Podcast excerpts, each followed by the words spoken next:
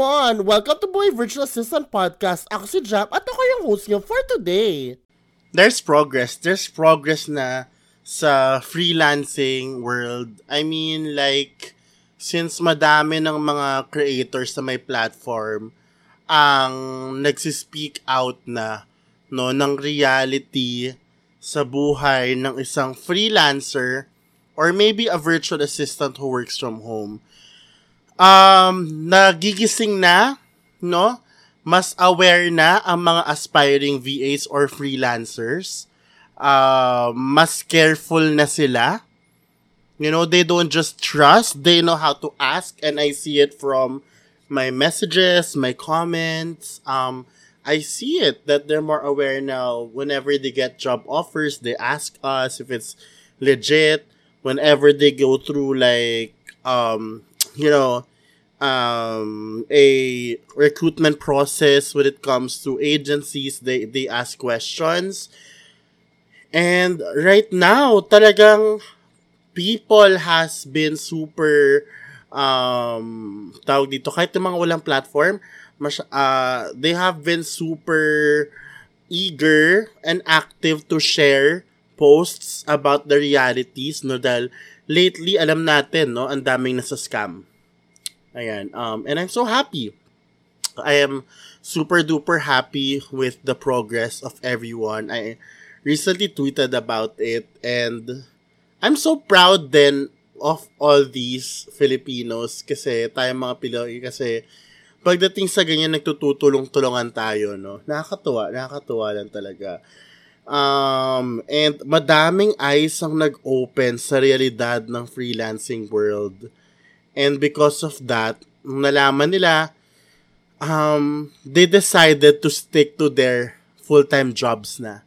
Wala na yung parang peer pressure na, hey, I need to like makiuso with the rest, work from home na lang.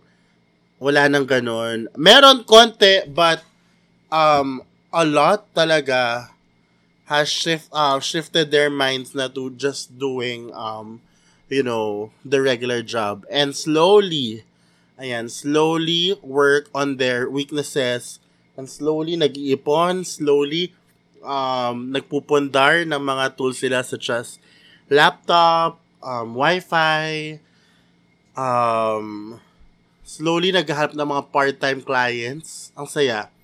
I'm so happy. Generally, I'm super happy. And kaya naman pala, kaya naman palang ano, gawin to, no? Yung sobrang spread awareness.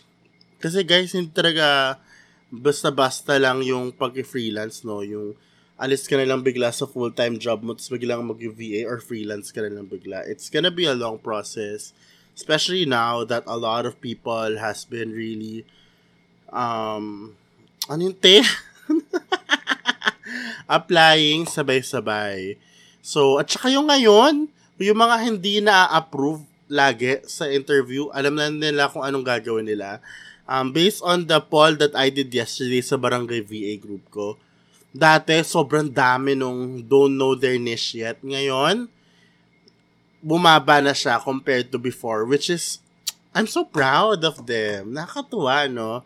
Pero madami pa rin ang hindi marunong magsimula. So, hindi natatapos ang advocacy natin. Tuloy-tuloy lang tayo dyan, mga sis, no? Um, and that's like my passion now, like, to really, you know, speak about the truth, ba? Diba? But it, this is, here's the thing, totoo naman talaga na kaya yon. Um, it really depends on you. If you, ba, parang if you treat yourself as a premium freelancer, then, ba, eventually premium um, clients will come in. Ganun talaga siya. You have to invest in yourself. Ngayon, marunong sila mag-invest sa nila unti-unti.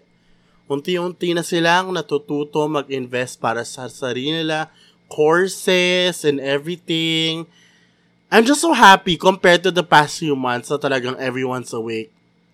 Super proud. Super proud. Yun lang naman. Yun lang talagang laman ng ponga ng um, podcast na ito. Pero madami pa akong chika on the next episode mga beshi. So, thank you and ayan, don't follow me. Follow me, lahat po ng links na sa akin description box. And I'll see you guys on the next episode. Happy, happy Monday!